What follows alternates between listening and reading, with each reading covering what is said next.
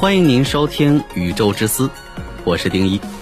请跟我登上宇宙之思号星际飞船，让我们一同去探索神秘的宇宙吧。准备发射，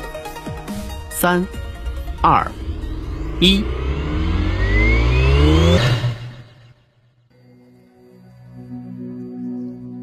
探索人类和地球在宇宙中的位置，我们是多么微不足道、脆弱的存在。普朗克卫星用了四年时间走遍了天空，收集了宇宙间最古老的光线。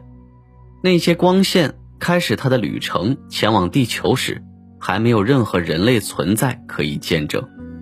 比任何星系都要年长。比任何恒星都要老，它们是宇宙微波背景辐射，它们是在大爆炸三十八万年后被释放，然后开始旅行。自此以后的整个宇宙，几乎是整个宇宙的历史，也是大爆炸的落日余晖。在那个最初时刻，宇宙曾是热烫混浊的电浆火球，随着逐渐冷却，第一批原子形成了。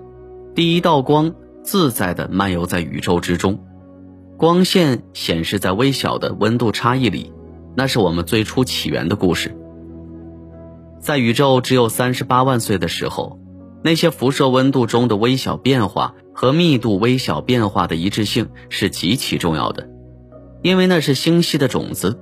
没有那些细微的密度变化，就不会有任何东西能让物质靠近贴合。我们也就不会存在，所以，那就是我们在时间和空间中的位置。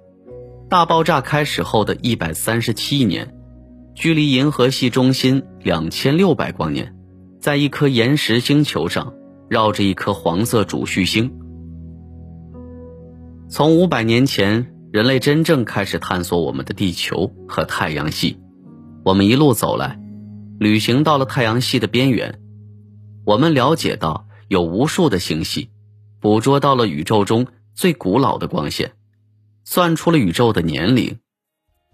而这么做的同时，我们发现了我们的地球只是一颗行星，一颗绕着数千亿颗恒星运转的行星，身在一个漂浮在数亿万个星系中的一个普通行星，甚至是无限多的时空之海中。在找到我们的宇宙中的位置的过程中，我们已经意识到，我们是多么微不足道、多么脆弱的存在。但我们也是微不足道中最光荣的登场，因为在智能无畏无惧的向上攀升中，我们的物理降级是不可避免的结果。从众神的木偶到成为那最罕见、最珍贵的一个科技文明，在宇宙中的任何地方。我们是唯一知道的有能力找到在大自然中真实位置的物种，而那就是我们最伟大的成就。